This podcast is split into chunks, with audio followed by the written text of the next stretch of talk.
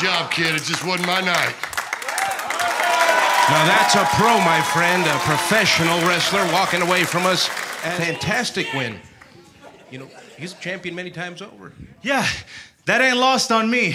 And I know that people got good days and they got some bad days.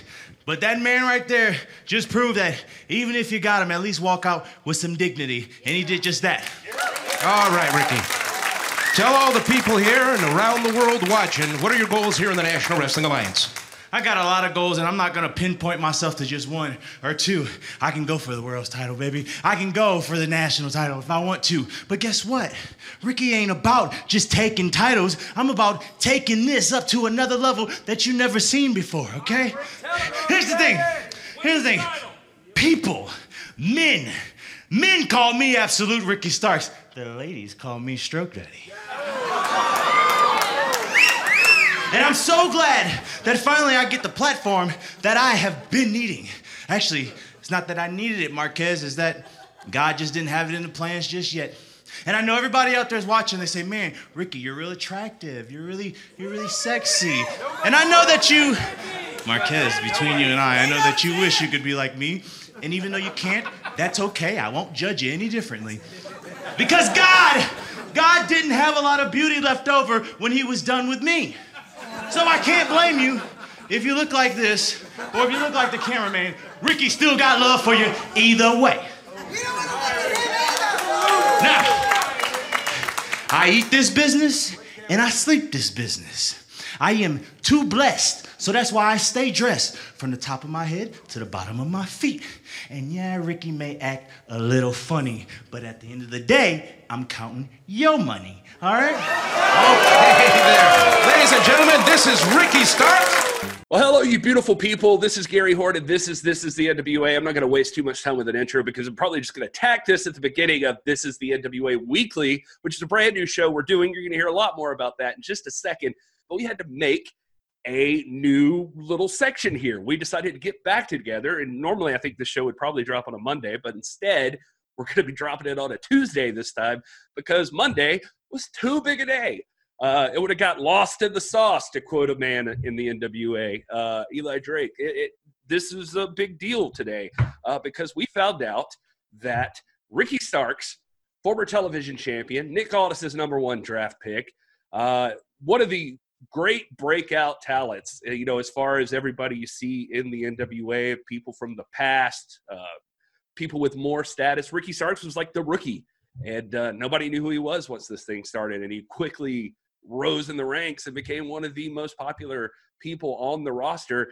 And today we found out he was on Busted Open Radio today and announced officially that he was no longer employed by the National Wrestling Alliance. He chose not to re-sign his contract, and he is now a free agent. So we had to jump back in here. I am, of course, joined by Robert Stinson and Will Martin, and we just wanted to take a second to talk about this. Guys, whoever wants to jump in here, what are you thinking? Ricky Starks is gone.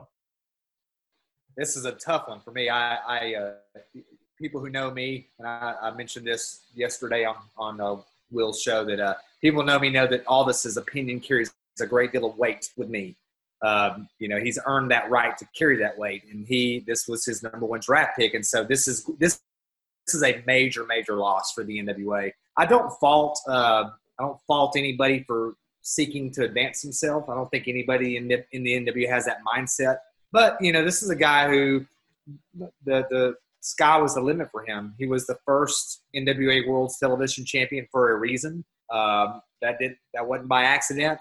And like you said, Gary, this is somebody who emerged from obscurity into being one of the most prominent, promising, enigmatic, captivating, best talkers. I mean, just he was a pleasure, an absolute pleasure and a thrill. Every time you listen to him, you just got pumped up. Watching him in the ring was a work of art every time. And man, that's a big loss. I'm sad. I mean, you know, he's going to be okay. He's going to be okay, trust me. But I'm sad that even though he will always be in the NWA family, he's not going to be formally with the organization anymore. Right after you said that, yeah, Rob, I went through the whole. You could go ahead, Will. I'm sorry, I just jumped in there. I'm here too, Gary. I'm sorry. I went through the whole, you know, gamut of emotions. I feel like, I mean, there was shock at first when I heard about it in our Discord channel, actually. And just like, I didn't want to believe it at first. And I'm like an investigator. That's a weird word. I'm more of like a researcher. I like to have facts. And so I went and actually wanted to hear it for myself. And so I went and listened to the interview about 30 minutes after it took place. And, you know, it was interesting because he actually didn't start off with that. I mean, they introduced him as the NWA, you know, wrestler, Ricky Starks. They talked about it for a while. And it wasn't until like the middle to the tail end of the actual interview that he said, oh, you know, I'm actually no longer with the NWA. And it was very, you know, sincere. And it didn't sound like there was any bitterness or remorse or anything. And, so, you know, he said it was mutual, his contract was up, and that was that. And so, you know, just like Rob said, I mean, I don't fault anybody or hold it against them for, you know, trying to advance their career or, you know, get a bigger platform. I think he's earned it. He came in, as you said, Gary, you know, relatively unknown, made a big, big name for himself, in my opinion. I remember the first episode of Power. He was on there, right? Yeah, I believe so. And I mean, you know, I was like, who's this guy? And then he wrestled a match and then he got on the mic and I was like, who's this guy? Like, it was just, you know, so I was bought into him, you know, really from the first time I saw him. And the more I watched it, the more I bought into him. So I was shocked, and then I was depressed, and then I was a little bit happy for him just as a human, because I love to see people, you know, improve themselves. And I'm not saying where he's going to go as an improvement, because obviously the NWA, in my opinion, is the top of the chain. But for a guy like Ricky, he's definitely going to get a bigger audience if he goes somewhere with a TV deal or something like that. So, you know, I don't fault him for that. I don't think, you know, he's betraying us or anything like that. I do wish him the best, but, you know, at the same time, man, it's a huge loss. And when wrestling does start back up on a weekly basis, and we get live wrestling, he is going to be sorely missed on NWA Power for sure. My mind keeps floating back to right after he won the television title at Hard Times. He had that interview. I think it actually was after show, like filmed kind of thing, but where he talks about people are going to have to be out here. I'm going to have people calling me Tempur-Pedic with as many people as slept on me. But he's like, I'm here. I've established myself. And he just broke out this like amazing promo in there. I'll probably just have to even cut it in here, but. History has been made. The build-up's been for weeks now, even months. Ricky Starks standing next to me. You've said it from the moment you stepped foot in the NWA. You needed gold on that shoulder. And tonight, Hard Times, the first ever of this generation television champion. Man, let me tell you something about Hard Times. Hard Times is doing 3 matches in a night. Hard Times is going toe-to-toe with Trevor Murdoch. Hard Times is standing right here before you. It's Hard Times for everybody now that Ricky Starks is the new TV champion. You understand what I'm saying? That's what Hard Times is. We in a new era right now. I'm the bridge. You know what I'm saying? I'm the bridge from the old to the new. If you got doubts about me, you better check yourself. If you asking about me, you better ask yourself. All right? That's the thing. Nobody gonna stop this. It's been 9 years in the making. 9 long damn years in the making, all right? You might as well call me a Tempur-Pedic, how much all these people done slept on me, but we not talking about that right now. We talking about this. We talking about crowning a new champion. We talking about setting a new lineage and a new era. Everything in the past, hey, I salute you, but guess what? It starts with me. And it starts right now. And there ain't nobody that can tell me different. You know why? Because I'm absolute Ricky Starks. I'm stroke daddy, Ricky Starks. Put a quarter in your ass because everybody who doubted me, you played yourself. Congratulations, champ. Dude, that promo he cut after then, more than ever, I was like, God dang, this guy is a star. He deserves everything he gets. Like, he is legit. And, I mean, you know, I hate to say, I mean, I hope the NWA hasn't slept on him, you know, like I hope, you know, they're not, I'm sure, I mean, the thing is, and obviously all of this would be speculation for anything that we have to say about it. But, you know, I'm sure there's some kind of a balancing act you're having to play right now as far as with the situation and the way that it is. And the NWA probably has so much money to play with. And maybe whatever that dollar amount was, I mean, clearly that's got to be the obvious answer. Whatever the dollar amount was the amount that it needed to be to keep Ricky Starks around. And Ricky thinks enough of himself that he thinks he can get more in the open market out there. And so obviously he did not re-sign. Guys, I mean, we kind of talked about this on Hey It's Will Daily last night, but where do you see, or what do you see for Ricky Starks' future from here? Will, what are you thinking? Well, yeah, I mean, like I just said, I mean, I think the most natural movement for him is to a bigger stage. And I mean, you know, a wider audience, which would be a cable television deal. Personally, I would not want to see him in WWE NXT. I think that that's where too many great self-made superstars go to die, and their gimmick goes to die. And so I just, I think he's put so much work. And I personally, honestly, I would be shocked if he did sign there, because of all the work. I mean, you go into his social media accounts, the work and the money that he's putting into his own promos and videos and things. I mean, he put an incredible video out today after being on the radio and making the announcement, you know, just alluding to his free agency. That was just, I mean, it was phenomenal. Like, it was very well done. And he's putting so much time and energy and money into that. I just can't see him going somewhere that's going to just wipe the board clean and start over with him, which is what I would assume WWE would do. So honestly, my best guess is AEW. He's got the relationship with Sammy Guevara that's established, that's public. Everyone knows about that, so that wouldn't be a shocker. I think they'd have good chemistry working together, either opposing each other or as a team. And so I think the most natural place for him to go would be AEW. Rob, what about you? I agree. I mean, there's a certain, you know, selfish part of me that wants to see him stay close to home with Ring of Honor or something like that. But like we said last night, AEW is not too far removed from home. There's a great kindred spirit between the AEW and the NWA. I mean, there's a mutual respect between the two, and like you, Will, I would love to see him reunite in some fashion with Sammy, their friendship being what it is. And I think just he would be, given his attitude, his ability to talk, the spectacle that he brings, he would be a great addition to the inner circle, man. I could see him on that T-shirt, man, that Guns N' Roses style T-shirt. He would be perfect. And, you know, and going back to what you were saying, Gary, the money certainly has to play a role. I mean, the NWA, we all know, is not funded by a multi-billionaire. You know, we've got our resources, but we don't have their resources.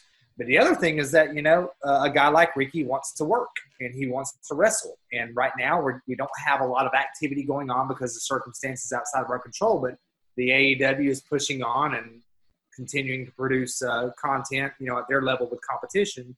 And that has to be, I would suspect, that has to be an attraction to somebody like Ricky as well, being as competitive as he is. So, you know, those things come into play. But I, you know, my guess is, you know, I'd like to see him in the AEW.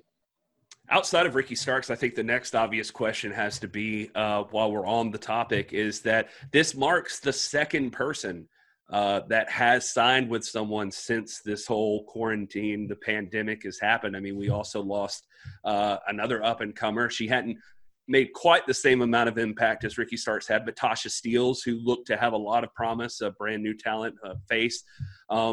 She has signed now with Impact Wrestling, and so that leaves behind the NWA for her too. How do you see, like, do you see the NWA being able to pivot? You feel good about everything still, even though they're losing this? What do you think their chances are as far as losing more? Where are you guys at as far as the brand goes right now? Rob, what are you thinking? A lot of this will come out tomorrow with Carnyland, and there's been a lot of speculation about the direction. I think the NWA is on firm footing. I hate to see Tasha Steele go. We have the most vibrant women's division, and Tasha Steele was a big part of that. Impact to me, they're very close to home. I don't think that we've seen the last of her in the NWA. Being under contract doesn't mean that her NWA days are over any more than Marty Scurll being a Ring of Honor guy means that he won't appear, obviously, in the NWA. So that's not as sad a move for me as a Ricky Starks going and leaving and going potentially to some place like the AEW where, that's going to consume him. And it's not likely until that contract, presumably, if that were to happen, expires, he wouldn't be back. But no, I don't. I think David Ligon and William Patrick Corrigan are very deliberate about what they're doing. They have to manage resources and personnel very strategically right now, and you're going to keep what they view as we have no clue. None of us know what Carnyland is. We're going to be enlightened tomorrow and have a better sense on the direction. But I think that whatever happens, again, Corrigan and Lagana, they have a good sense of what the fan base is craving, what's going to sustain the business, and I don't have any fear or any discomfort about the direction. Will, what are you thinking? Yeah, I mean, I agree with everything you said, Rob. I have nothing but faith in the leadership and the creative direction of the NWA. I think, I said this in our Discord channel earlier, that, if anything, this just shows that the NWA is a platform for people to come make a name for themselves. Because they didn't throttle Ricky Starks. They let him be who he was. That was very obvious. It was very obvious in his interview this morning that he's got nothing but good feelings about the NWA. Contract agreements are contract agreements, and that's business. And business is business. It's not personal. And so I think it was obvious, that he's got nothing but good feelings about the NWA. And I believe that's because they gave him the freedom to create the character that he is now. And hopefully he can take that and use it somewhere else. So, if anything, this is encouraging for us as NWA fans, because it proves that, what Corrigan and Lagana have set out to do when it comes to a wrestling organization in 2020, because that doesn't exist anywhere else, guys. Like, no other wrestling organization is having that much success as a platform, creating these personas and giving these guys a platform. So the NWA is accomplishing what it's setting out to do. They're creating big personalities. They're creating big characters by letting these guys be themselves, which is something that we haven't seen. I haven't seen as a mainstream wrestling fan in years. And so that's reassuring to me. And so, not to sound harsh or dismissive of Ricky Starks, because as I said, it's going to be a huge loss. But at the same time, I've got nothing but faith that the next Ricky Starks is about to step into the NWA, and hopefully we're not talking about him leaving. But on a couple weekly episodes away, we might be saying, "Man, this guy's here and he's incredible. We didn't even know who he was." And so they're creating that platform, and I think he is a testament to the fact that it's working. Well said. Well said. Well, folks, obviously. Things are up in the air right now with the NWA, and we're sitting here right on the cusp of Carnyland. We'd love to know what you think about the Ricky Starks situation, Tasha Steele's situation, where the NWA is, and how they're going to pivot from here. Please make sure you drop that in the comments down below if you're watching this on YouTube, or if you're listening to this on the podcast, just go ahead and hit us up on social media at the NWA pod. We'd love to know what you guys think. And, speaking of Carnyland, that's a brand new show. We're going to be talking about it right after that happens. Probably 8:30ish, I guess, if things go as planned. We'll go live, and we'll be here to talk to you guys directly about Carnyland. But speaking of new shows, also, we have a brand new show, which is also what's coming right after this part, which is This Is the NWA Weekly, where we're going to cover the top news in the NWA. So don't go anywhere. Rob, Will, thank you so much for sitting down with me real quick so we could do the breaking news segment of This Is the NWA Weekly. Oh.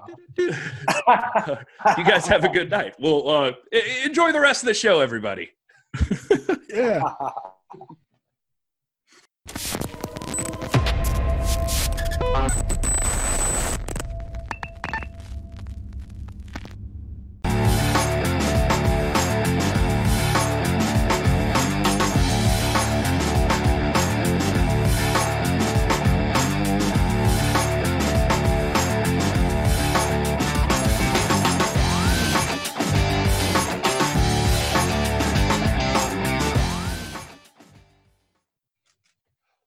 Well, hello, everybody, and welcome to – well, okay, I'm going to start over.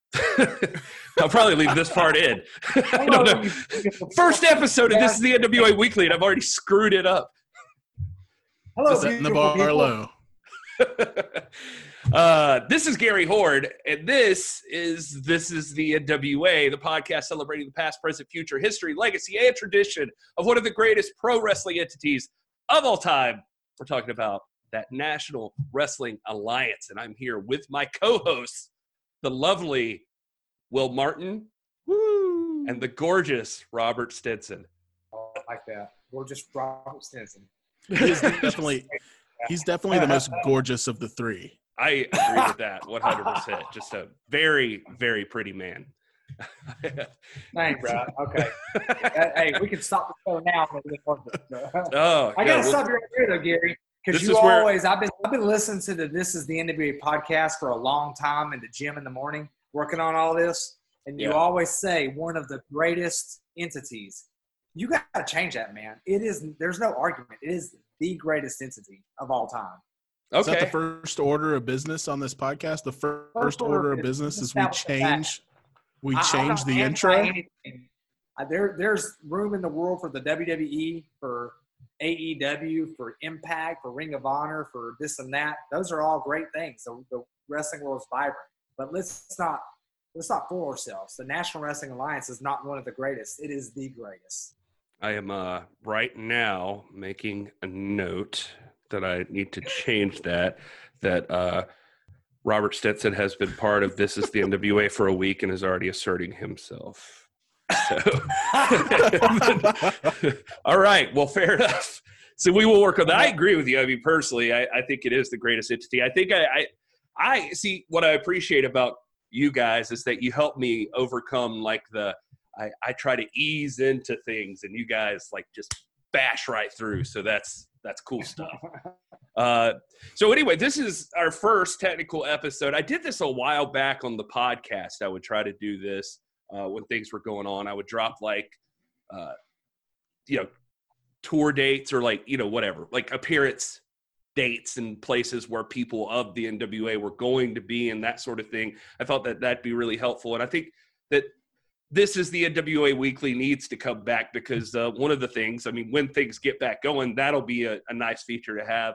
But we're thinking of with this show right now is that one of the beautiful parts of the NWA in general is not only do they constantly put out really, really cool content, and they've been managing to do it every single week, even during all of this.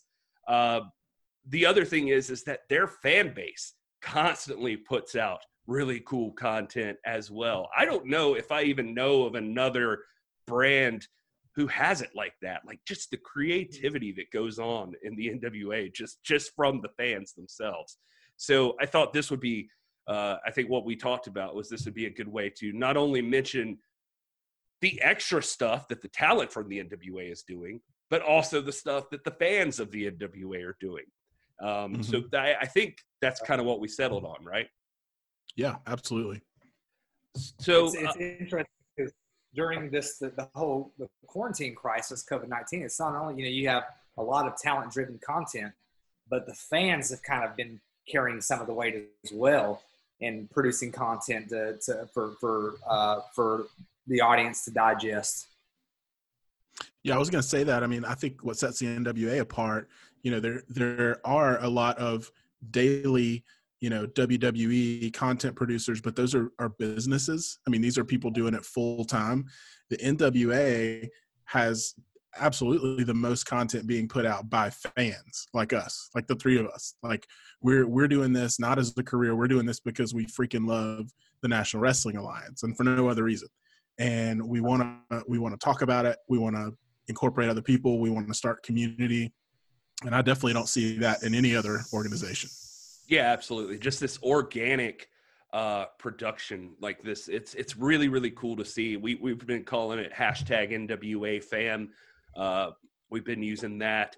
And like I said, it is the fans, which I think is the coolest part, just that the fans are in it. But the talent roster from the NWA is being very, very consistent here lately too, with with putting out stuff. So I think that unless you're just right on top of it, you're probably not even going to catch every single thing that comes out in a week from the NWA community. So that's kind of what this will be for, is we can kind of talk about the latest news, the latest happenings. You know, obviously you can tune into Will's show and get like some news updates mostly, but if you just want like a weekly roundup, here we are, and we're going to point you to, I think we'll link down in the comments to, you know, or the description to these things so that you can easily go check out everybody's stuff, like what they're doing. And anyway, so I've got a list of 10 here that I wanted to get to this week that I thought were very, very cool and worth mentioning. And as we go along, if you guys think of something that I missed, which is always a possibility, please let me know. And that goes for all of you out there as well. If you're watching this right now and you think we miss anything during this, by all means, please let us know. Or what do you want to see out of this show? This is where we're at right now. This is what we're thinking is the best way to go. But if you have ideas, we are open to suggestion. Just make sure you hit that subscribe button down there. And you can catch all of these. There's a little bell. Click that. It lets you know every time one of these episodes drops. And we're going to be listening. We're going to be here to interact with you and find out what you want to hear from This Is The NWA Weekly. But let's jump right into number one, and I'll stop rambling. So number one on the list today, and these are in no particular order, I do want to say, by the way, because they're all very special things and hold very special places in our hearts. But number one that I wanted to bring up this week is the Alliance blog. That's alliance-wrestling.com. Jason Calley over there celebrated just this week that he has been running that website that's been covering the NWA for 13 years. So this is obviously well before the Corgan and Lagana era. This is back in, Stinson, you probably know, it's like Bruce Tharp or something back in those days. But that guy's been sticking with the NWA for a while. So you want to talk about dedication. I mean, we're just babies right now compared to what this guy's been doing. Right. He is, you want to look at resources out there, and there are a lot of like educational resources. I'm thinking of like WCW Project, and of course RJ's always putting some good stuff out there. But if you ask me, like the most essential resource as an academic resource interested and devoted to the history of the National Wrestling Alliance, the Alliance blog with J-Cal is tops. There's no competition. I mean, he's going to take you back through the Adam Pierce days. He's going to take you to what people are calling the wilderness. And a lot of people don't like that, but man, he knows everything there is to know about NWA anarchy, all the sub territories. When it really was, I mean, it was something resembling a territorial movement, and it was a really rich and vibrant time in history. But J-Cal has been there since all of that, since the split between WCW and NWA up to the present day. So if you want something, a resource that's going to connect the dots between, you know, Ric Flair and Sting and Dusty Rhodes and up to Nick Aldis, you got to go to J-Cal, man. He's an Alliance blog. It is the essential, the number one, including even ours, man. I mean, the Alliance blog is the most important resource out there for National Wrestling Alliance content, no doubt, bar none. Yeah, and I've just recently become, you know, exposed to J-Cal as I'm, you know, just as you said, like a baby fan in the NWA. But, you know, right as I started following, he put out, I think it was J-Cal's View or J-Cal, you know, whatever. And he was just really talking about the same thing we just opened the show with, the fact that there are so many great content contributors in the NWA fam. And he was putting them over by name and putting the links in the bio. And to me, you know, I've been listening to wrestling podcasts for a long time. I've been consuming that content, living it, you know, mainly WWE or AEW type stuff. And I've never, ever heard a podcast or anybody reference another that's a quote unquote competitor or perceived as a competitor. So to me, that spoke volumes. And as I get more familiar with his website and his blog and his content that he's putting out, I got to join a live chat before Superpower that he was doing and interact with him some, and that was really cool. So he's really accessible. He does have some great content, great historical content. So yeah, I can't put that guy over enough. Yeah, you actually mentioned one of the things I definitely wanted to bring up about it is this week he definitely did release a post, a video that he streamed on his YouTube channel, which we'll link to, that was called Rising Tides Lift All Ships. And I thought that that was a beautiful thing from him. And he definitely didn't have to do that, but to see him put us over, put over 10 pounds of podcast, put over everybody that's doing anything. I think he even mentions, and they're worth mentioning, Project WCW's out there doing their thing. And I think they just combined. They were doing like a Project Territories and a Project WWF or something like that, and they're just combining it all into one thing, if I'm not mistaken. So it was cool to see somebody reference that. And yeah, so maybe just even in the back of my mind here, maybe that was an inspiration on why we're doing this too, just as a weekly guide to content that could come out. I wanted to spend one more second talking about him if I could, because I was perusing the site today, and what I wanted to do was I tried to go back and find the oldest thing I could find on his website. And so I found a press release going back that he was posting about and running down, which was for NWA Pro. And it was NWA Pro Australia. That was the first thing he covered. And Stinson will probably really appreciate this stuff. And maybe you can even guide us on who some of these people are. Some of them we're definitely going to recognize. But this event featured a national title tournament. In that tournament, the first round was going to be Rocky Romero representing Cuba versus Damian Slater representing Australia. Jimmy Payne from Australia versus Mikey Nichols from Australia. Davis Storm from Australia versus Bobby Marshall. Now, I've heard of Rocky Romero, but I haven't heard of any of these others. Now, here's a name. Representing Switzerland, Claudio Castagnoli. Nice. Yeah, we'll recognize that. Cesaro versus Spike Steele. So that was your first round of the national title tournament that was going on. They also had a USA versus Australia steel cage tag team match for the NWA tag team titles. That was Joey Ryan and Machine Gun Carl Anderson as the tag team champions. They were defending against Edward Vanderpyle and Jag Hartley Jackson.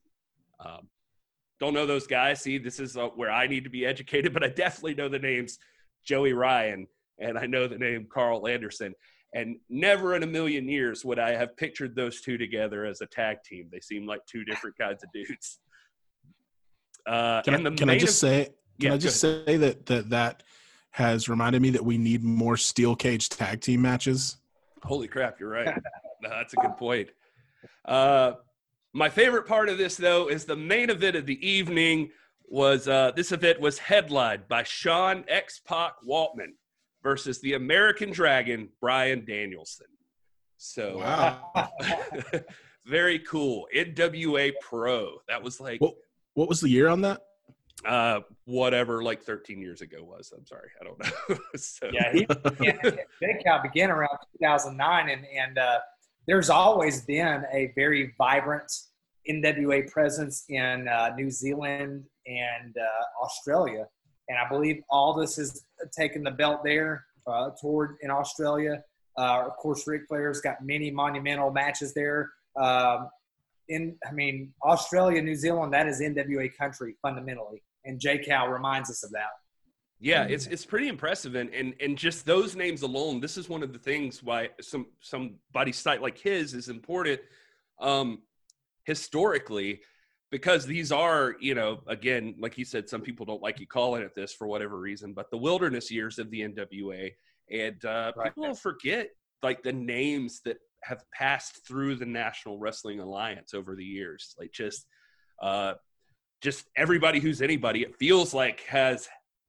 Like dip their toe in the alliance at some point, right? Yeah, and you look through those years, and you look at how the title has passed, even like through the NWA TNA Impact days. Every title holder has been somebody credible, from R-Truth to Raven to Sting to. I mean, we're not talking about like backyard wrestlers here. We're talking about people who have credible athletes who have sustained the promotion through those years, those are all world's champions, and they have my absolute respect. Absolutely. So again, everybody, if you haven't already, that's alliance-wrestling.com. We'll link it in the description. Jay Cal and the blog also are on all the social medias at the Alliance Blog, so you should definitely check them out. Fellas, number 2 on the list I've got right here that I wanted to mention, and I'm kind of peppering these things in, so it doesn't seem like we're just tooting our own horn here. But for number 2, Hey It's Will Daily has joined This Is The NWA. Will, thanks for joining This Is The NWA. Absolutely. Thanks for having me. All right, number 3.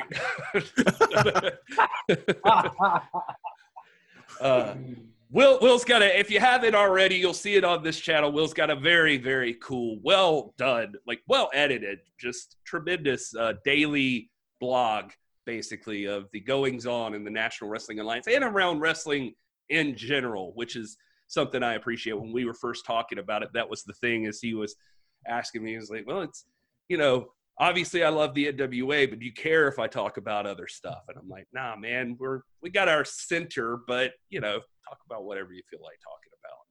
And so it's kind of cool. Yeah, and I mean, my goal is to create, from an NWA fan's perspective, because we're not blind to the wrestling culture, because wrestling is a culture.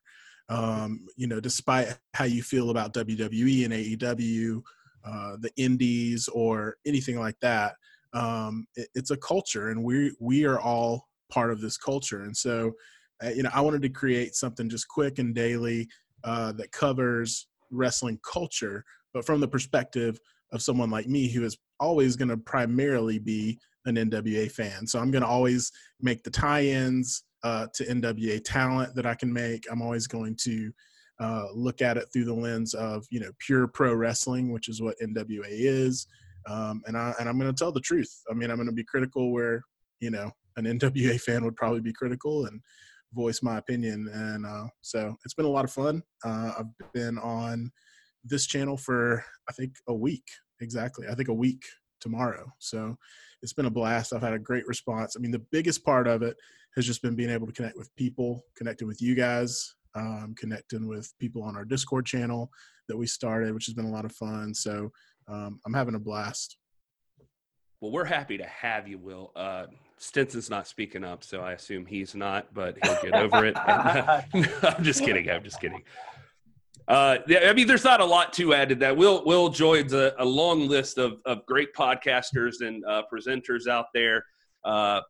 We got to talk about that. I haven't been putting Hey It's Will Daily in the podcast feed, but maybe I should. Like, it just seemed maybe it would work there. Actually, that's probably not a bad idea. You've got a lot of great visual gags, so I think that was where my hang up was before. Is you're very funny visually, not like your face, but just in general. We can't.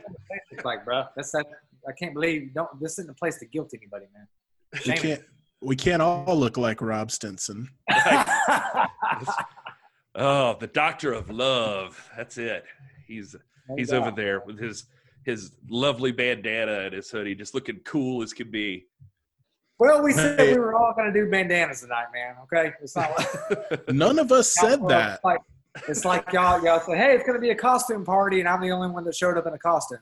Rob, I love that you just jumped right into this this whole experience, and you were just taking over. Like, you just were like, I'm controlling the dress code. I'm gonna change the intro. Like, we're learning a lot right now on this first episode of This Is the NWA Weekly about Mr. Stinson. Well, 2 things. First of all, point A, going back to Will, Gary, you mentioned a lot of times about how the NWA brings in that older crowd, the people that have been disconnected and have reconnected. Will is someone who's been a wrestling fan his whole life, but has been attracted to the NWA recently. And it's kind of the same dynamic, and you get a little bit of the taste. You're like, man, this is what I feel. I mean, this is like this narrative that's being played out is something that I really, really feel. And I say it, I've said it 5 or 6 times on previous shows, that it's like, comparing WWF or WWE to NWA, and no shade on anybody. There's the world's big enough. I like WWF, but that's fun, that's entertaining, but I feel the NWA. You know, I like them, but I believe these people. And mm-hmm. Will, that's what drew Will into it, you know, just like all these folks like myself who were watching in the late 70s and early 80s, mid 80s, they're being drawn back because that believability and the credibility, they don't, you know, they don't take the intelligence of the fans for granted. I mean, it's, you know, it's, or they don't I don't say take it for granted. They acknowledge the intelligence of the fans. Yeah. And to be honest, I think I represent a pretty big portion of current WWE fans, at least people that I know that, you know, they still watch it and they still semi-enjoy it. But I think me being more broad in what I cover, maybe I can capture some audience that aren't really aware of the connections to NWA. They're not aware of, you know, that there's other options. And so, you know, part of my goal is a little bit of marketing where it's like, hey, maybe I'll pull you in with a story about, you know, the Revival because you know who they are, but I'm going to always put over the NWA at the end of the day. Yeah, I'm glad you mentioned that because that was exactly where I wanted to go with it too, is that I think that there's a real opportunity with you opening up to the other wrestling area that maybe some people find out about the NWA just from what you're doing. So maybe it will help actually grow the base for NWA in the long run. So that's a good way of looking at it. Will, you're joined. It's worth mentioning you're not the only daily show out there. We want to give credit where it's due. Adam Rotella is out there with the 10 Pounds of Podcast. He's doing his NWA coffee every morning when you wake up. And you know, I don't know that he even intends to do it daily, but Last Minute Wrestling, Frank, am I going to say this right? Andolini. Yeah. That guy's, I think this week had like 3 interviews pop out. This guy's been killing it. He's from Italy. He's pushing out some good content. Yeah.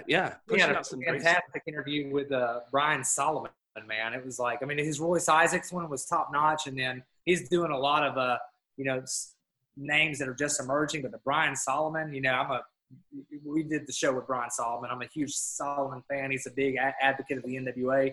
That, fans, if you're watching, you need to go to Last Minute Wrestling and watch that podcast or listen to that. It's very enlightening.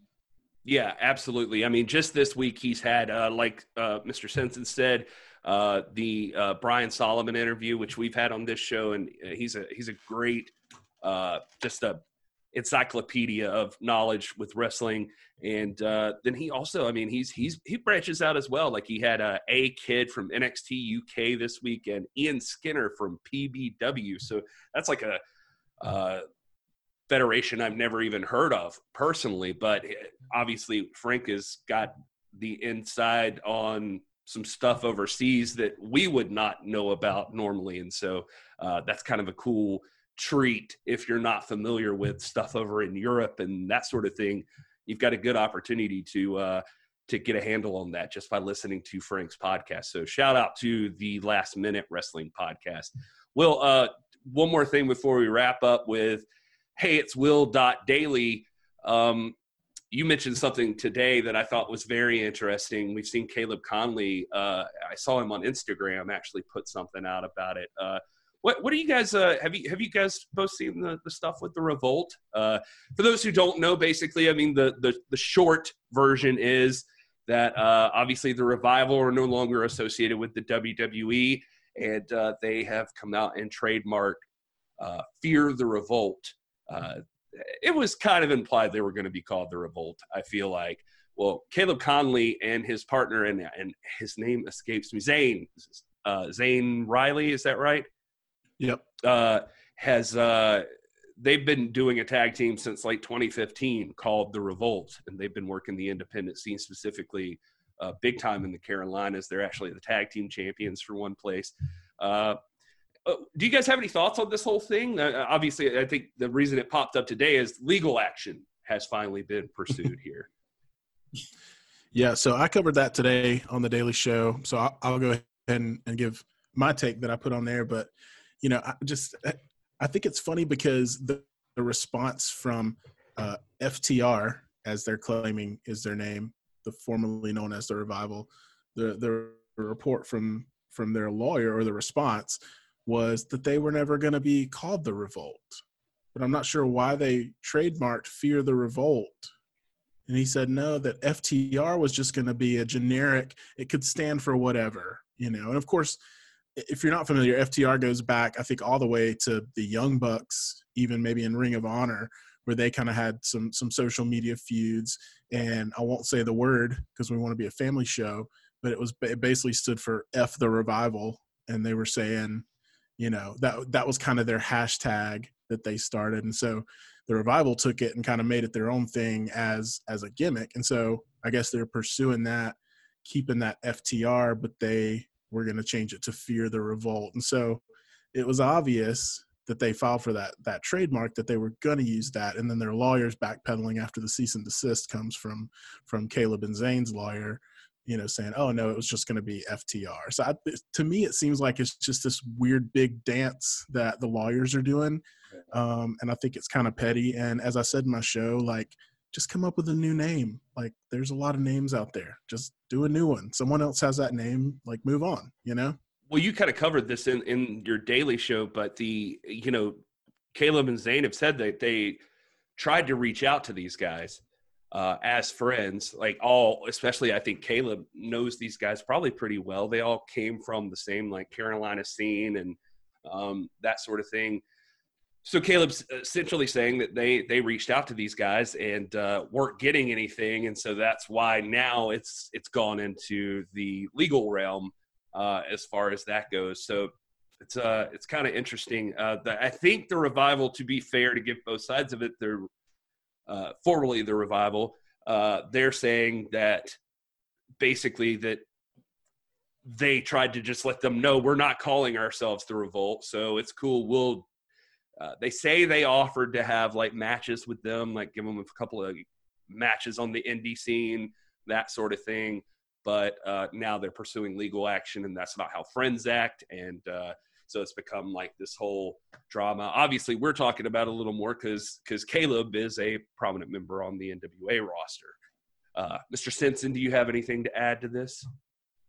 Nothing more than what Hey It's Will said. I mean, he's spot on. It's petty. I mean, there's a lot of pettiness out there when it comes to it's petty. You know, I think Will summed it up. Those are my thoughts. Okay.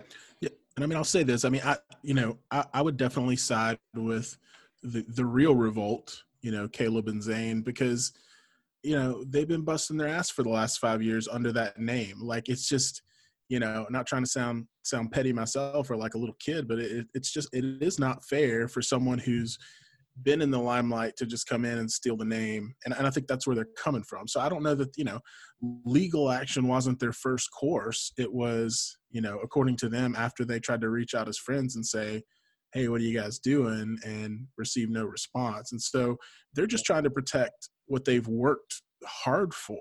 You know, I mean, the indie scene in wrestling is not an easy job. It's not an easy circuit, you know? And so they've been killing it out there for 5 years and earning titles under this name. You know, I honestly don't blame them for taking legal action if they couldn't get some kind of amicable response, you know, from those guys. And this is not a questionable thing on if they've been using this or not. I mean, from the very first episode of Power, I think that Caleb shows on, I believe his tights even reflect the Revolt logo that they've been using. And, and I've been lucky enough to have an opportunity to interview Caleb Conley. And I remember in that interview, we actually discussed the Revolt and what it meant to him and that sort of thing. And this is well before the Revival were no longer in WWE. So it's going to be kind of interesting to see how this plays out, at least. All right, so I'm not going to dwell on that anymore. Let's move on to more fun stuff with our next topic of discussion. Let's talk about the NWA World's Heavyweight Champion, Nick Aldis. He has a brand new YouTube channel, and we got his very first video this week. He is unboxing his brand new Nasir suit, custom made, the Nick Aldis line. Looking pretty sweet, too, I might add. Fellas, what do you think of Nick Aldis's first video?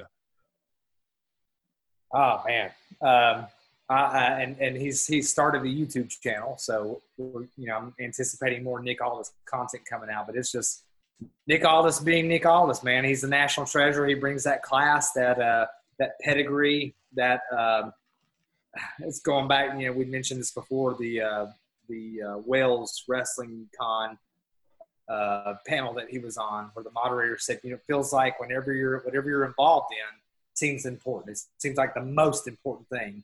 And of course, Nick Aldis is going to have a line of suits. I mean, absolutely. and you know, I hope my wife, the lovely Tanya Stinson, is watching this, because I've got a birthday coming up. So one of those Nasir suits would look good on Rob Stinson come teacher in service here when we get back to school. We don't need you getting any better looking, because then Gary and I are going to have to put on a collar or something, and I just don't see that happening. Yeah, well, I mean, I will say, I mean, I'm interested in the suit as well. Don't get me wrong. I signed up for the email list. Right now, if you go to Nasir Suits' site that is linked through Aldis's video, and we can try to, again, link that in the description, you can just basically right now sign up for an email list. They're working on their online store. So I'm curious how much these suits are going to cost. He's very happy to admit that he's not making Ric Flair money. So he was real stoked about the bag, like the suit bag that they also sent him in the unboxing, which is very cool. I didn't even know was a thing, but you know, that he talks about, he's not Ric Flair. He's not ashamed to admit he can't just go buy a new suit in every town that he has to go to. So this is very helpful. So I wonder if they're going to keep the price Gary friendly, I guess would be the word I'm looking for. well, to that point, Gary, to your point, I think, you know, when you think back to Ric Flair and Nick Aldis, the thing that makes them so captivating is that Ric Flair wasn't faking anything. You know, Ric Flair was Ric Flair. He was authentic. There was no gimmick. And I feel that way with Nick Aldis as well. Nick Aldis isn't playing a role. He's not trying to be somebody he isn't. Nick Aldis is who he is. I mean, he's not hurting for resources, but he's not going to try – he's not imitating Ric Flair. You know, he carries a lot of that same gravitas and that statesmanship, but there is no gimmick there. Nick Aldis is who he is. So, yeah, that's what I was going to say. I mean, what I love about this and that being his first video is, like, you know, it's just on par with who he is, which is also on par with his character in NWA. I mean, he's authentic. And so it just felt natural that he was unboxing a new suit. I mean, you know, he's one of these guys, he wears a suit because he wants to wear a suit, not because the producers told him to or the writers told him to, you know, which we've seen in other organizations before, where a guy shows up in a suit suddenly and you're like, well, that doesn't feel natural. You know, for him, that's who he is. And so you could tell, you know, the real happiness and joy of him unboxing that suit. To me, that was just, you know, unveiling another layer of the realism of his character. Boom. Same wavelength again, man. I was literally, as we're sitting here talking about it and Rob was going through his last point, the image that came to mind was just the excitement in his eyes, opening the box and just getting really excited about the tracksuit that also came along with it. Like, oh, look at how much heat I'm gonna get for this. Like, you know, like with his name on it. Like, that stuff's really cool. Like, he's it's genuine, and it's a guy who does like the fancy stuff, but he's still at a point where he's very appreciative, obviously, of this deal that he's got. Of really cool pocket squares that has his name on it. Yeah. Nick Aldis is a person who is refined. He's got a refined perspective. He's an educated man. He's you know, he's a multi-talented man. He's cultured, but, you know, he's not a phony. He's not playing. I mean, there is no. And bottom line is, when you look through wrestling, the people that are most captivating aren't playing a role, man. You look at Zicky Dice. We spent an hour and 20 minutes with Zicky Dice. The world saw 15 minutes of it. Zicky Dice is Zicky Dice. He is who he is. I mean, that's why it's so captivating. These guys it's very little effort on their part, because they are who they are. Nick Aldis is who he is. I mean, he is, and he's the, you know, I mean, you saw the video there with the son. Family is very important to him. He's not out there, you know, spending more money on spilt liquor than most people make in a year. He's not. This is a working champion. who is a prize fighter, who is a family man, who is rooted, grounded, but who's still refined and cultured and still has a fine taste, you know? Yeah, I'm actually glad you mentioned what you just did, Rob, because the next point I wanted to bring up is that, again, to toot our own horn, Robert Stinson obviously is sitting here, but also your daughter, Piper, and her show, Piper's Notes, have joined This Is The NWA, and our very first episode that we get with you on the This Is The NWA channel happens to be with the television champion, Zicky Dice. Welcome, Rob, and Piper out there, wherever you are. Oh, she's been in bed for 2 hours now. Well, you let her know we're excited. It, oh, she knows, man. And like I told you, I'm not trying to fanboy out here. I've been a Gary Horton and an Adam Rotella fan. You know, when I first got exposed to this, it was Adam had been doing his 10 pounds before. Gary, you've been doing This Is the NWA for a long time, but when I'd go in the morning to Planet Fitness to work out, that's not a Planet Fitness ad or anything, but you just wanted us to make sure you knew you work out. I mean, this just don't happen, bro. You know what I'm saying? You got to work with me. So, but I would listen to Gary Horton every morning, man, and your interviews, the recaps, just you've been doing this for a couple years, and so to come on here as a source that is a credible source, you know, it's certainly entertaining, but it's not entertainment driven. This is an avenue for people who are serious wrestling fans to talk about serious wrestling matters with serious wrestling personalities and serious wrestling issues. I'm so happy and proud to be with you and Will here in this alliance under the umbrella of This Is the NWA. Something that we want to bring to the table is our interest to show that wrestling, professional wrestling, the greatest spectacle sport in the history of the world, is not just a thing that, you know, entices and appeals to people who are the dregs or who are, for lack of a better term, rednecks or whatever. Professional wrestling is a very refined and cultured endeavor, and it appeals to a lot of other intellectual and cultural pursuits, from rock and roll to theater to dance to theology, philosophy, mythology. You know, it's we say this all the time on our show that pro wrestling is like the modern day morality plays of the medieval days. It's like modern day Canterbury Tales, and for, you know, every now and again they'll throw some subtle things in there that for those who have ears to hear, you pick up on and appreciate. So we're so happy to be part of This Is the NWA, and it's gonna be exciting, man. I can't wait to see where it goes. I was watching the Zicky Dice episode, and I thought to myself, like, every episode, one recurring theme that I've noticed is Piper's love for theater, and I also love theater very much, but especially for the Phantom of the Opera. Like, she got a little testy with you, and you even dared to not consider Phantom of the Opera like the greatest musical of all time. And I thought to myself, if she keeps this up, we're eventually just going to have, like, the NWA is the cast of Phantom of the Opera, and we're just going to have that. Oh, man. So Will and Gary, if you had to cast yourself in the Phantom, who would you be? Oh, I'd definitely be the Phantom, just so I could cover my face, probably. But it'd be the harder singing roles. Piper has had a Gary Horton crush since the post-show reviews, man, the power post-shows that we started doing on. Well, that's very sweet. I appreciate that, but still, I'd cover my face. Just probably mainly to hide the singing ability, I imagine, just to make sure nobody knows who that is. Yeah, and I don't have an answer, because let's just get a couple things out of the way now. I've actually never seen Phantom of the Opera in any form.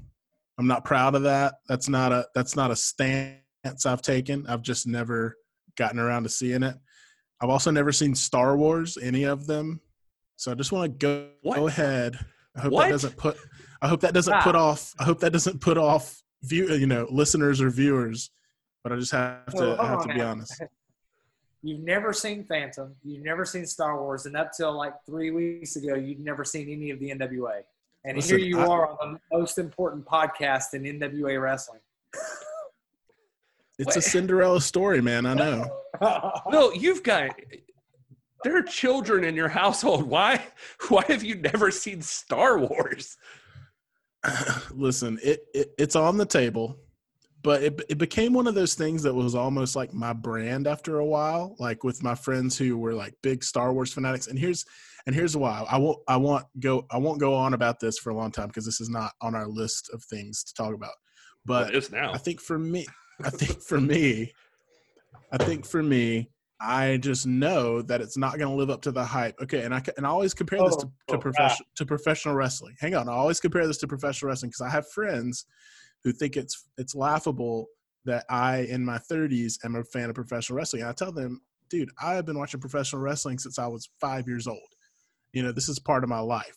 And I think that's a lot of people's story as well with Star Wars. I don't currently have that story, so I don't know if I jump in now, if it's going to mean the same thing to me as it did to you guys who saw it growing up when it was like the greatest thing ever. So, well, fair enough, Will, and I hear what you're saying, but let me tell you, Piper has only been aware of Star Wars for some time, but it's like it resonated with her. I think there's something in our human nature and psyche that it resonates with, and it's so much so that like when somebody disappoints her, or we're trying to, when their friend makes her mad, and we teach our children to always be charitable. If someone's being mean or whatever, you be more diplomatic. And we always say it's like Darth Vader. Darth Vader is misunderstood. Perhaps, Piper, you're misunderstanding Madeline, or you're misunderstanding Harper. You know what I mean? So you got to give it a shot, man. I mean, my wife is like not a nerdy person, and I'm sitting here, and she just sent me the good night text, and it was like, are you going to be on there for 3 hours again? And I'm like, no, it's not going to be 3 hours. Will's never seen Star Wars. And she immediately replies back. She's like, what? Why is he such a weirdo? Oh, man. Listen, maybe I'll set up, maybe this can become a thing. We can turn it into a promotional thing. If we can get so many comments, or maybe you guys can start a petition or something. Here's the thing, Will, and I'm coming at this from the perspective of an educator.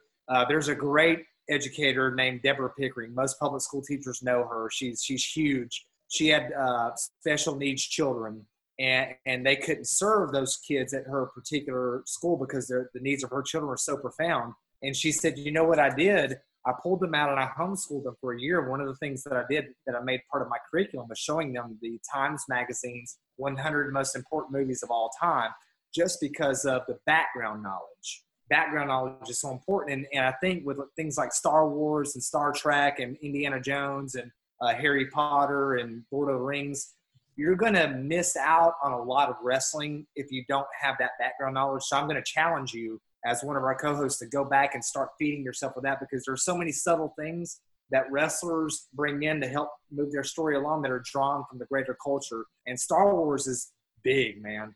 Star Wars is very, very intrinsically connected to the world of professional wrestling, the whole heels and faces. And I think like, even with like Strictly Business, you go back to the whole Sith and Jedi thing, and this may not mean anything to you, but there's a big debate among Star Wars aficionados about, is this good versus evil? And there's a group that says, no, it's not. This is a different view of justice. And my argument has always been that there are no heels in the NWA. There are no heels. They have a different sense of justice and self-promotion, but you don't have baby faces and heels like you might in a carnival production like the WWE. So. Yeah, I'm not gonna sit here and crap on you all night, Will. It was just that one blew me away, and not to even belittle Phantom, which is also worth seeing if you're a fan of musicals and music in general. But Star Wars just always felt like a huge cultural thing. Like, it just feels like that's one of those things that's like part of being an American, for crying out loud. Like, I mean, Osama bin Laden, man. Osama bin Laden has seen Star Wars, bro. Oh my gosh. Well, this took a turn. Yeah. Well, what's even more fun about all of this right now is I want to go to our next point right now that I have on the list, and I think it's absolutely perfect, because coming off of talking about Star Wars and Phantom and the deep character roots and all of these things, and talking about fine young ladies like Piper and just being educational and raising our children right, The next point on the list is there was a video called Fashion Nova Bikini Haul. Camille tries on swimsuits. Oh, so gosh. I'll throw that over to you guys. Pass. Well, yeah, I'm going to pass too, man, because, yeah, Tanya, the lovely Tanya caught me watching that. Oh, no. Busted. I was just like, you know, so, yeah. Now, Camille is one of the when you talk about the talent-driven content, Camille is a superstar, man. Her and, you know, Thunder Rosa and Question Mark and Super Stevens with putting out the stuff to keep sustaining us. Camille is a workhorse, and she's gorgeous. She's a phenomenal athlete. And, yeah, man, that's all I'm going to say about that because Tanya's going to see this video. Yeah, there you go. That's a good cover. That's called CYA. That's what we call that in the biz, I think. Will, do you have anything extra to add about Camille? It's her work ethic, at least. You know, like, as is the trend in the last couple of points, I have not seen this video. So I don't have any reference. And I feel like at this point, if I see that video and don't see Star Wars first, I may not understand it. You know, I don't want to – you got a point. I was going to say, like, I don't want to put it over too much, but this could also very well be one of those cultural events, just like Star Wars. And that Times Top 100 list. Right. Make sure you check out Camille's bikini video. Well, you got good instincts, man. You would appreciate like you appreciate wrestling on its own merits, and I know you're a cultured guy who's informed and all that too. But yeah, don't you know? Just make time to go watch Camille. You know, you will enjoy it. But. Okay, so let's get down to the real. So here's the real question coming from this. I can only watch one thing. Do I watch Star Wars or Camille? Well, for the show, man. I have to say Camille. It's more important for this YouTube channel that you've seen the Camille video. So, all right, and that's your excuse for the wife. So you just sit her down and your young son and watch the Camille. I'm sure that's a flawless plan, Gary. Yeah. Well, you can obviously tell which one of us doesn't have any children in the house right now. I will say. So Gary, what were your thoughts? No, Camille. I appreciate Camille that she is putting out content, and that's very cool on her end. The wife actually watched this video with me, so she was there, and she was she was impressed with Camille just like I was, and she was looking at the swimsuit she had from the female perspective. It's basically Camille ordered a bunch of swimsuits that she thought looked kind of cute, so she's trying them all on, and she models them all. So basically that's what the video is, and she's deciding which one's her favorite. And the wife was just like, I don't know how she doesn't think that all of these look good. So, you know, right. Good for her. And from an artistic perspective, I think every human being can appreciate Camille in a bathing suit. So yeah, there you go. This is all business, strictly business. And so as someone who has a daily internet show that sometimes struggles for content, do I need to do a bathing suit try-on? No. Okay. I say go for it, bro. I'm in, man. I say go for it. Do you want this channel to grow? Man. It's 2020, man. Let's do it. I mean, it does.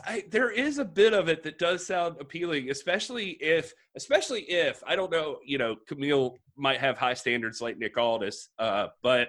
You know, especially if you ordered the same bikini haul, I think there's something there. You gotta throw those on. Oh man. Anyway, we'll leave it with this. Tom Latimer, I see you, brother.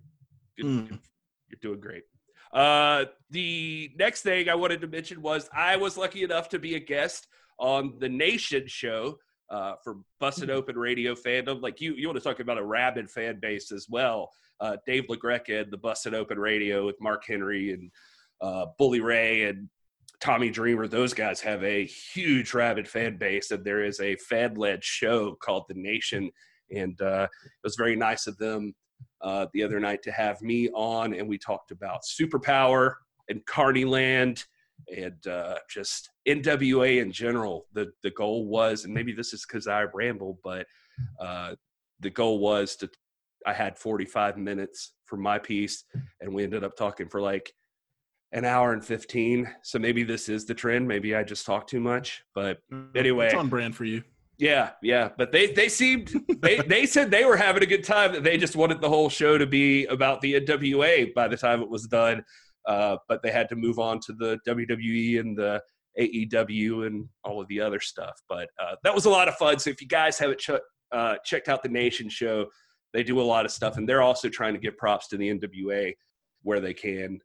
They cover all of wrestling, but very cool stuff over there. Joe from North Carolina, I forgot his last name, honestly, but that's who he is on Twitter. He leads the show there, and Vanessa and TJ and WWE Front Row on Twitter joined us for this one as well, who is – first time I ever met him was at Crockett Cup 2019. And so we got to talk a little bit about that. But they're all pals with La Greca and run that thing. It was a lot of fun. Anyway, so shout out to those guys. Yeah. And David La Greca appeared on your show, Gary. And, oh, that's a good point. Gave a great interview in which he was expressed his deep sympathies and appreciation for our organization and for our Real World's Champion. And when you have an ally in David La Greca, you know you're on top, because this is a guy who's not afraid to shoot straight and say what he thinks and feels. And there's credibility there when you've got David La Greca on your side, and he is firmly in the camp of the NWA. So. That's awesome. Yeah, I love that about him. And he says straight up in that interview that, you know, obviously their show is, I think they're like one of the most listened to shows on Sirius XM or something like that. So that was kind of cool. Just like it started off from nothing, just like convincing his boss to give him like 30 minutes to talk about wrestling, to now they're like 3 or 4 hours daily or something. And but to talk about that, he knows where the money lies, like as far as the most popular brands that you have to talk about, but he has no problem saying straight up every single day his favorite show to watch is NWA Power. That's the one that he looks forward to the most. So, and he's never regretted watching an episode, I think is exactly kind of how he puts it, that, you know, the other ones have their ups and downs, but he loves NWA Power every single week. The next point I wanted to bring up, guys, is, we're going to go back to the champ for a second. I put this as a separate point, but I wanted to make sure we got it in there, and that's the Nick Aldis interview with What Culture Wrestling. Will did a daily show on his 3 takeaways from the interview, which is definitely worth taking a look at. Rob, I think you've seen this. Did you see it? Yes, sir. Okay.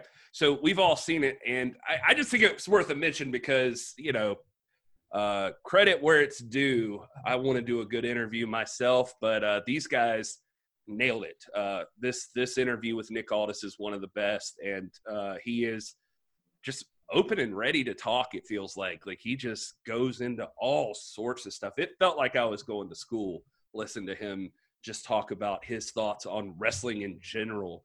And then getting some insight into his choices with his persona and that sort of thing. But anyway, it's worth a listen if you haven't heard it or watch. Check out that Walk Culture interview. What'd you guys think? Yeah, and it flowed so naturally, like you know, him talking. It felt like a conversation. It didn't feel like a you know, an uptight interview, a lot like, you know, your interviews, Gary, that people say, you know, they're very down to earth. They feel like it's a conversation more than, you know, a sit down formal interview. I felt that way about this one. And, you know, I'll put over What Culture because this is what I tell people. So I don't watch WWE, but I listen to What Culture, and that's how I know what's happening in the WWE, because those guys – they do daily podcasts, and that was part of the inspiration for me to do daily content, because they do daily podcasts. Some are shorter than others, but they cover, you know, WWE and AEW news, and it really resonates with me because those guys are real wrestling fans as well. And so I won't talk too much about them, but like I thought in the interview, the biggest takeaway for me was the fact that, and I didn't say this in my video because I think this might have been something that jumped out maybe after you and I talked about it, Gary, or after I watched it a second time, but just Nick Aldis talking about the realness of the feuds in NWA versus bigger companies. And he didn't say that explicitly. He didn't, say, hey, our feuds are better than WWE, but he was just talking about these logistics of, if your feud is built on hate, that doesn't really resonate with a lot of people because a lot of us don't really hate someone, right?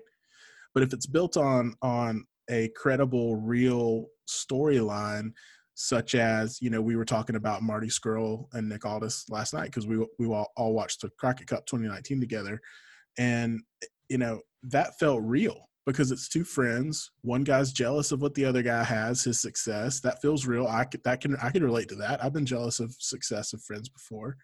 And so, it wasn't just this blind hatred like, oh, suddenly I hate you and I'm going to hate you all the way up until next Sunday night, And so, that was something he said that really stuck with me, and it's kind of caused me to look at storylines a lot differently and to really feel that realness of like NWA storylines, because that feels kind of how they're built. Yeah, he excellent. And go ahead, Robert. Sorry. Oh no, I'm sorry. It's I also liked how everything you said, Will, is exactly what I was thinking, and I also like how, so for me, growing up during the Crockett days in the 80s, the NWA never acknowledged the WWF and vice versa. They never acknowledged the AEW. Well, from time to time, you would have some NWA, AEW crossover stuff, but basically you had three or four big entities that acted as though they're the only ones that existed. And so for me, it's because, it's always been like, man, I don't want to ask this guy about this because I don't want to violate protocol and this and that. But one thing I always like about Nick Aldis in his interviews is he's not afraid to pull back the curtain and talk about who he would like to see arrive in the NWA, like he does in this interview, or, these talents and these other promotions that he appreciates. So, again, going back to what we said earlier, Nick Aldis is not a phony, man. He is who he is, and he will tell you if there's a valid talent or a genuine talent somewhere else that would be a good fit, he will let you know. And you're spot on, Will, about the whole rivalry thing. Like when you see Aldis and Scurll go at it, there's no way, point A, that Scurll is ever going to win the NWA World's title. But it's a heck of a feud, man, and it's a legitimate. These guys are real friends who really care about each other. There's real affection there, and there's real legitimate competition. It is a true prize fight. Yeah, I actually LOL'd at one point in the interview, which is when he talks about, he says, obviously my wife's Mickie James, and he's like, and he's like, it's always funny to see to me how some people will react in certain scenarios that he's kind of put off by the reaction of like, in a WWE match where someone is perfectly framed and they get mad about something, and then it's just like it stays on them for an extended period of time while they just stand there breathing and looking off in the distance, and they're perfectly centered on the frame. And he's just like, that's not what real stuff looks like. He's like, that's never how it actually is. He's like if he's like, I've been in situations where like somebody says something out of the way to Mickie, and I have to be like, whoa, step back for a second. Like, hang on. That's, and I have to get up in front. And he's like, but it's never like, he's like, imagine if, somebody says that something out of the way to the Mickie, and then I just stand there like breathing like a maniac, like just, and he's like, people are going to be like, what is wrong with this guy? And why is she with him? And I just, that made me laugh. Like, I was like, God, I don't know that I'd ever really considered it even that much. I mean, obviously, you can feel the authenticity of something, but just hearing him put it that way, it was really entertaining to me. Guys, we only got a few more things to run down before we get to them. I just want to say one more time, hit that subscribe button if you haven't already and you're watching this thing. We appreciate everybody out there who watches any of our content. This is really cool, this hashtag NWA fam community we've got going on. And if you stay tuned till the end, we actually have a way for you to interact even more with the NWA fam community. In fact, it's our last point I want to get to tonight. And ways that you can contribute, like you can help us decide what we talk about on stuff like This Is The NWA Weekly. But we'll get there. We've got a couple more points right before there. I want to talk about the Masked Fan next up. Robert Stinson, I know you've been very encouraging to the Masked Fan with what he's been doing. Will, I'm not sure how much of his stuff you've seen so far, but the Masked Fan is a guy who showed up. I think I first met him at NWA Power Tapings, and he, as you may or may not have imagined, wears a mask. And he says he's question mark, son. And dude legit keeps that mask on the whole entire time. We had a meetup before the last Power Tapings, and he, I remember, hit us up on Twitter to say, like, oh, where are you guys going to be at? Let's go have drinks. Like, let's hang out or something. And we were going to be hanging out at this one place, this bar, and he actually called them ahead of time to be like, are you guys going to be okay that I show up with a mask on? And so he got the okay for them to expect that he would be there. But anyway, I don't know the guy's real name. I don't know anything about him. I don't even know what he really looks like. But Masked Fan is putting out some video content. He apparently is dealing with a lot of different things, especially with depression and that sort of thing, the struggles with that. And he's choosing to channel that into this series called hashtag Free the Mask, and it's been 7 or 8 parts or something. I think he just had like a series finale basically on that, but it is really well done. I gotta say, what do you guys think about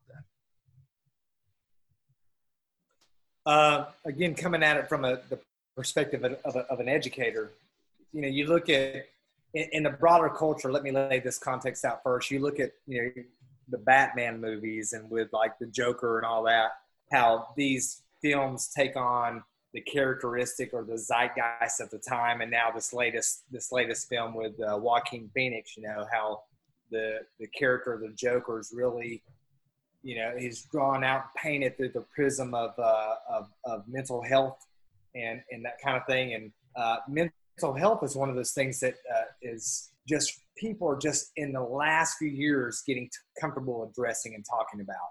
And I see it every day in my kids. Somebody, I think Tim Elmore or Ruby Payne or one of these educators are like, you know, the amount of mental stress and anxiety that kids deal with these days is analogous to the kind of mental stress and anxiety that mental patients dealt with in the 50s and 60s that went to asylums, you know. And so mental health is a real thing, and I'm just so thrilled and happy that someone like the Masked Fan would have the courage to go out there and draw this connection between pro wrestling and as a conduit for expressing and relieving some of this anxiety and sharing this, because you know me, I mean, the Stinsons are all about connecting professional wrestling to the broader culture, to every aspect of human life. And I think, you know, when I'm raising my girls, I have four children. I have two older kids, a daughter and a son in college, and I have my 2 younger ones.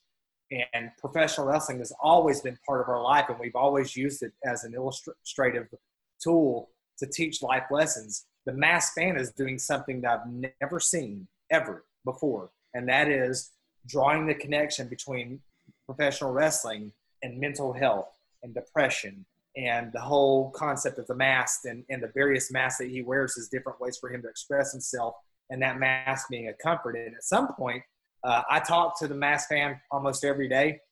He and I are friends personally outside of the world of the National Wrestling Alliance. And at some point he is going to unmask, you know, we're leading up to this where he's ready to reveal who he is and peel back the layers. But, the Masked Fan, I mean, for all the content out there, whether it's us, whether it's Adam Rotella, whether it's J. Cal, whether it's whatever, man. I mean, for me, like from just a pure human perspective, the most important thing being put out right now is the Masked Fan stuff. It is amazing.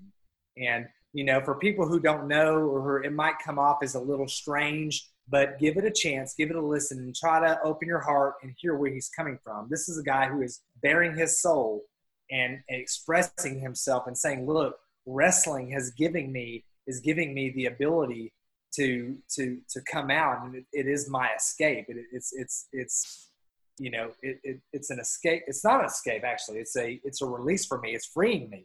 And that's the whole concept behind the Free to Mask thing. I mean, I love it. I absolutely love it. Oh, yeah, it's on my list of things to watch for sure. After Rob, I saw you tweet out a link to it this week, and I bookmarked that to watch for sure. And for me, we are very big on mental health in my household as well. My wife is actually a professional life coach, and she has degrees in psychology. She has a master's degree in counseling. So it is a very frequent topic of conversation in our household about mental health, dealing with depression, anxiety, and things like that. And so, just hearing the context that you just gave, Rob, I love, one of the things that my wife and I do talk about a lot is that, you do have to find a healthy way to process your emotions, your anxieties, things like that. And it sounds like he has found a really healthy way, a way that involves a lot of community, because community is a big aspect of it. And that's something that my wife talks about a lot, is that, you've got to get in a community, a supportive community. And, personally, I've never been in a more supportive community than this NWA fam that I've become a part of recently. And so I love seeing the reception that he's getting, the encouragement. It's going to be great, to find out who he is and all this stuff. And I think it's super brave, what he's doing. And so, yeah, I'm really intrigued by the whole concept. And as I said, it's definitely a must watch for me over the next couple of weeks. I'm a big proponent of that. Yeah, absolutely. And it's a really easy watch, I should add. I mean, they're all very short, easily digestible clips, probably like a Hey It's Will Daily, as far as lengthwise goes. I mean, in general, most of them I think are around that length. So, but I mean, just from being a movie buff myself, just seeing the technical skill improve over the period of Free the Mask, it's just been impressive to me. Like, by the time we got to this latest one, I was like, man, this guy's a filmmaker. It is pretty impressive. I was like, this guy, he's got some skills. I love it. I love seeing that growth and that he's putting this to use, because he's got a talent there that deserves to be on display, and I'm happy to see him doing it. The next thing I wanted to mention, guys, is Thunder Rosa, who has her own YouTube channel as well. And she's going to help us round out the top here, the women's champion. She has put out 2 videos this week, if you haven't seen them. One's a nice little clip, like a montage kind of piece that was very, very well done. And I don't know who's doing that, if it's her, if it's Brian Cervantes or whoever. It's a very nice job talking about just how she holds that title, and she's the face of the company, and she's coming from a place where she has been criticized for everything under the sun, like her size, her skin color, the way she walks, how she talks, and just what she looks like in general. I remember in the interview I got to do with her, talking about that she was never going to be like a big boobed, like super tall chick, she was like, and she's an older woman, not, as far as that goes, but like, she's not some early 20s supermodel. And so she's like, all these things have been critiques that she's taken over the years,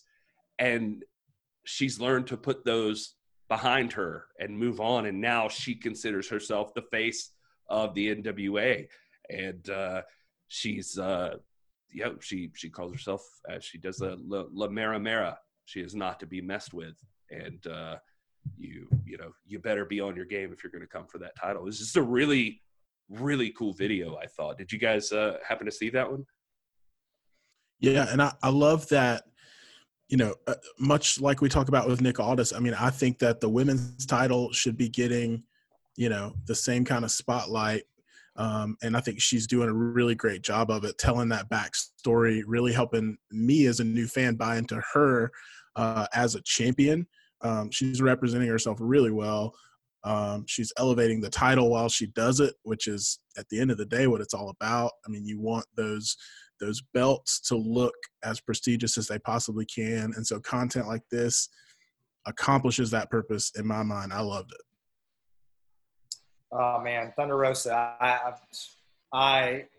We love Thunder Rosa in our house. And that's not the third shade on anybody, because we think the world of Allysin Kay too. I think Allysin Kay was a phenomenal world champion with a great run. Probably not her last run. I'd love to see Thunder Rosa and Allysin Kay do a series of matches. You got Marty Bell in there. I mean, the women's division in the NWA is phenomenal. But Thunder Rosa, gosh, man, I mean, she you're right. She's a mom. She's got kids that are approaching, if they're not in their teens yet, they're quickly approaching that. And but she is a gorgeous, beautiful woman who is a legitimate athlete who's been involved in MMA, who is, you know, she is a go-getter.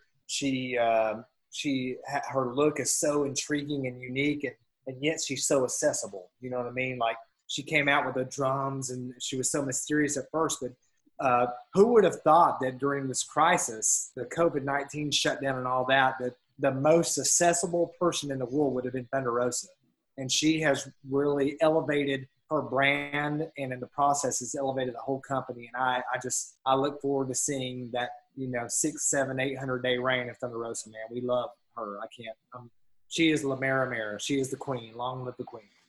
Speaking of, as far as you were talking about that accessibility of her, I mean, the other thing she's really great at on her YouTube channel is this going live, live streaming and interacting with the fans, you know, communicating with them during chat, that sort of thing. She's been really good about that. And it really opened too about some issues she's had with it as far as YouTube giving her trouble and that sort of thing. But in her past couple of live chats, this week's, I believe she is with her son, who is named Anakin, which will mean nothing to Will. But I get it. I get,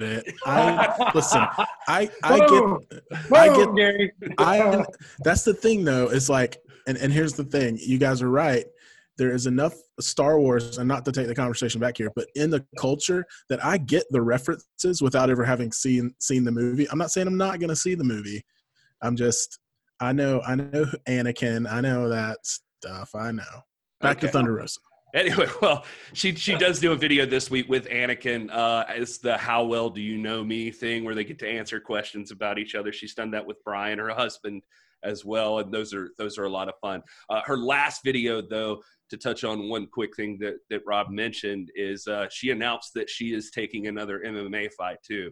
And so she has entered into serious training for that because she is determined that she will not lose this next MMA fight. She will defeat whoever's in front of her, but she has already, I guess, signed the dotted line that she is on board and it's happening.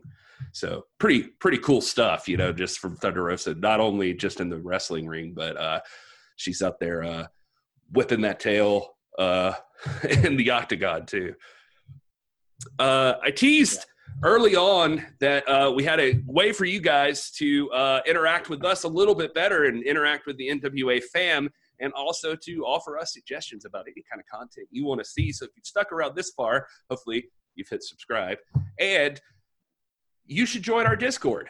And that's our final point, or the last one that I have written down here, is that we should talk about the Discord. Guys, we have a growing family on the Discord. Rob is figuring it out. First step is going to be getting him to add a profile picture. Next step is going to get him to interact. But no, the Discord's fun, man. We've got a Hall of Champions on there. Our buddy Roscoe in the Discord has been, it blew my mind. At first I was like, I was on my computer at the time he started like messing around in that room, and it just kept saying like, Roscoe uploaded a picture. And I'm like, am I going to have to mute our channel? Like, cause what is this guy doing? But turns out Roscoe did a Will ended up changing this thing to the Hall of Champions because Roscoe ended up uploading photos in order of every world's heavyweight champion in the NWA. And I just thought it was amazing. Yeah, it's really, really cool to go back now and just, like, scroll through it. You get to see each and every champion the NWA's ever had holding that 10 pounds of gold, and that's awesome. Big Gold's in there for a little bit, obviously, and whatever was before. But anyway, Discord. Anything to add to that, guys? Oh, man, it's been great. I say this on a few of my videos, but I mean, I do this for the community. I mean, I do this for the opportunity to talk to you guys. I do this for the opportunity to talk to people on Twitter. And then we started this Discord for that same reason, just to have, an outlet every day to talk about, what I mean, currently, yeah, it's revolving around wrestling, but I mean, we may add some channels in there for just general life talk, family talk, things like that, just to encourage that community. And it's been great. I mean, it was a little bit of a slow start the first couple of days. It was like just Gary and I talking to each other. But it's worth it because Will actually responds in the Discord, and he will not respond to a text message. So, well, I have my priorities straight, except for the Star Wars thing. But listen, we got the link out, we added a bunch of people, and man, the conversation just blew up a couple of days ago, and it was just a lot of fun. I mean, it's a lot of fun to hear, why people love the NWA, what their favorite parts are. And Gary, as you mentioned, like it'll be a great outlet for us to pull from for content for this show, to be in touch with the whole NWA fam, not just the three of us, three of our opinions. And as I've been saying, keep pushing us ideas and your thoughts on stuff, and you might get a shout out on here because something might strike us as, hey, we should talk about that.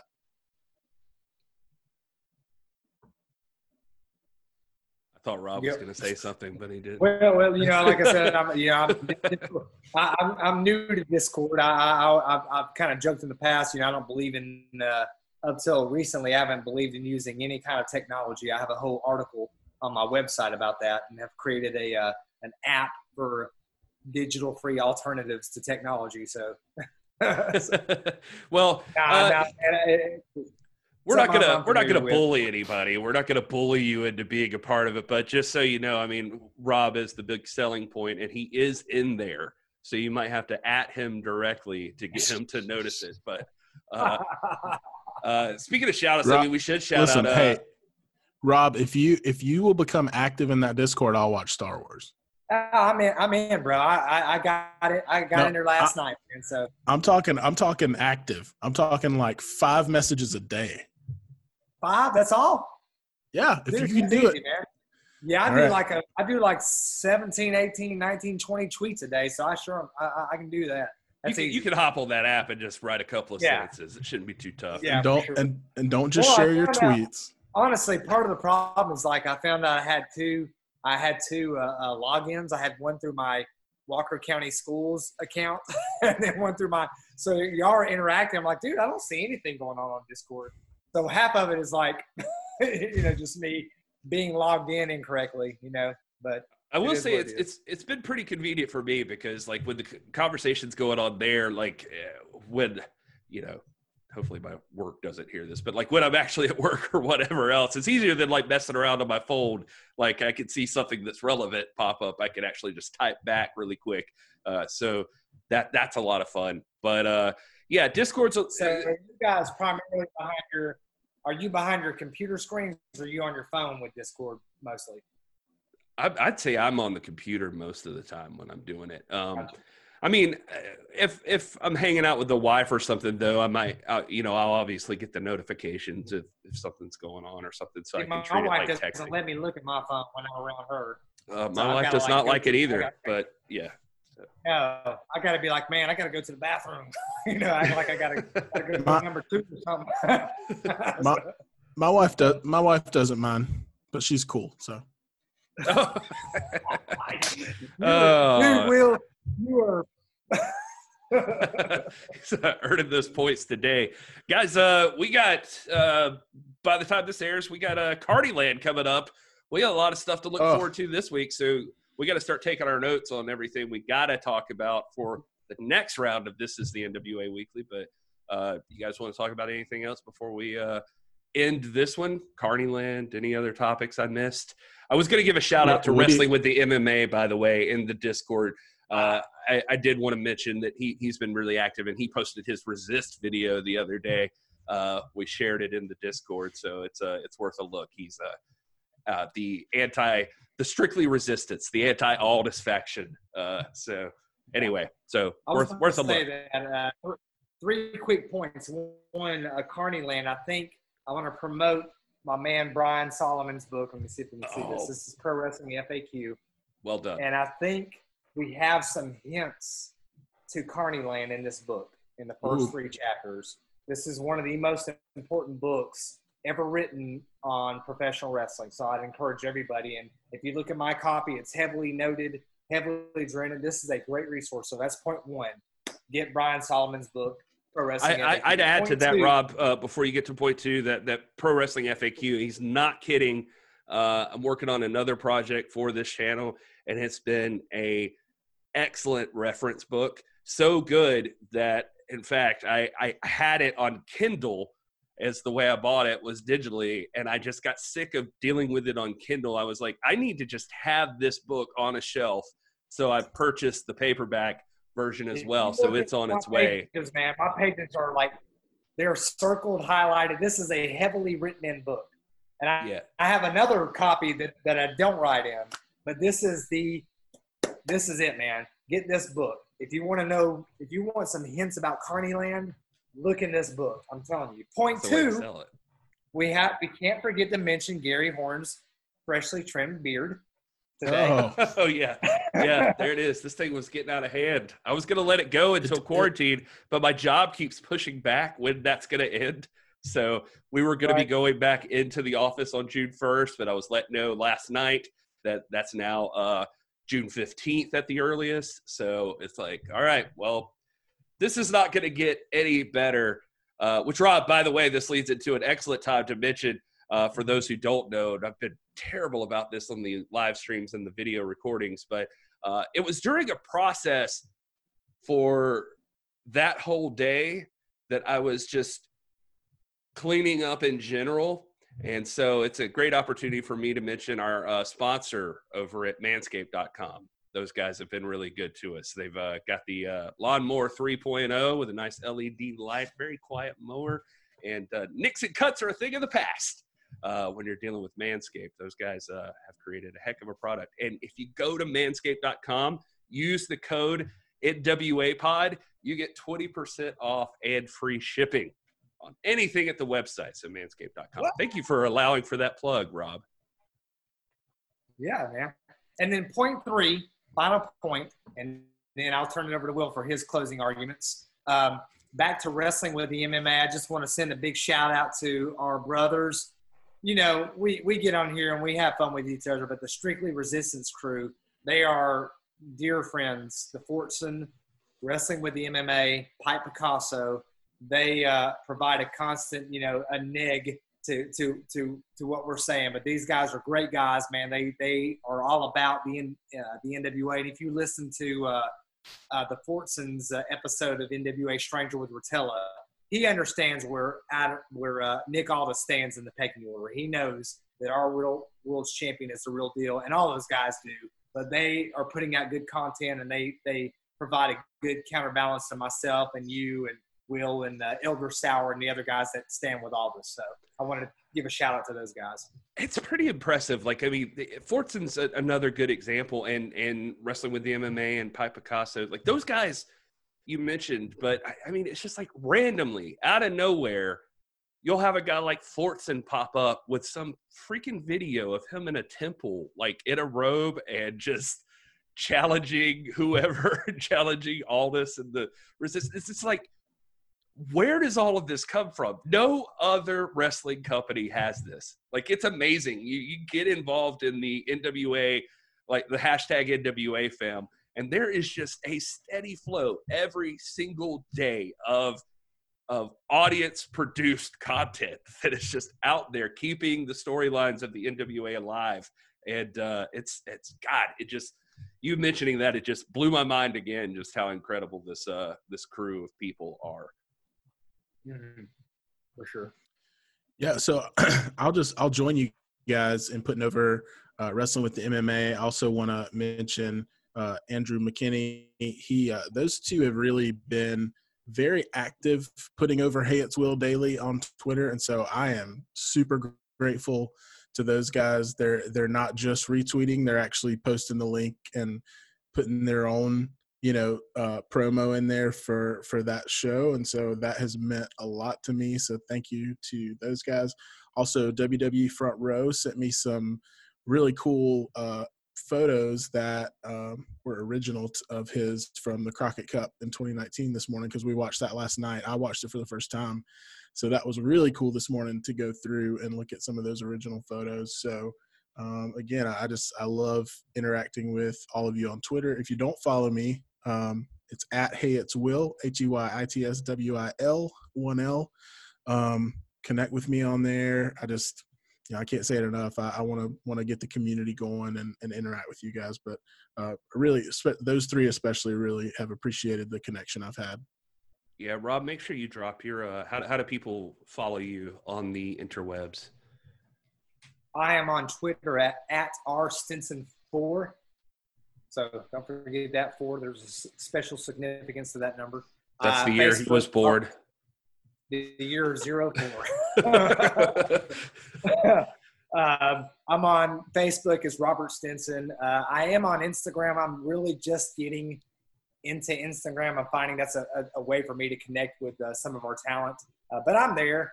And so, look me up, follow me. You follow me, I follow you. That's kind of my general mantra. You give me a follow, I give you a follow. So sweet. Well, I am at This Is Gary Horn on all of the stuff. And the podcast, as always, is at the NWA Pod. It's real simple, at the NWA Pod.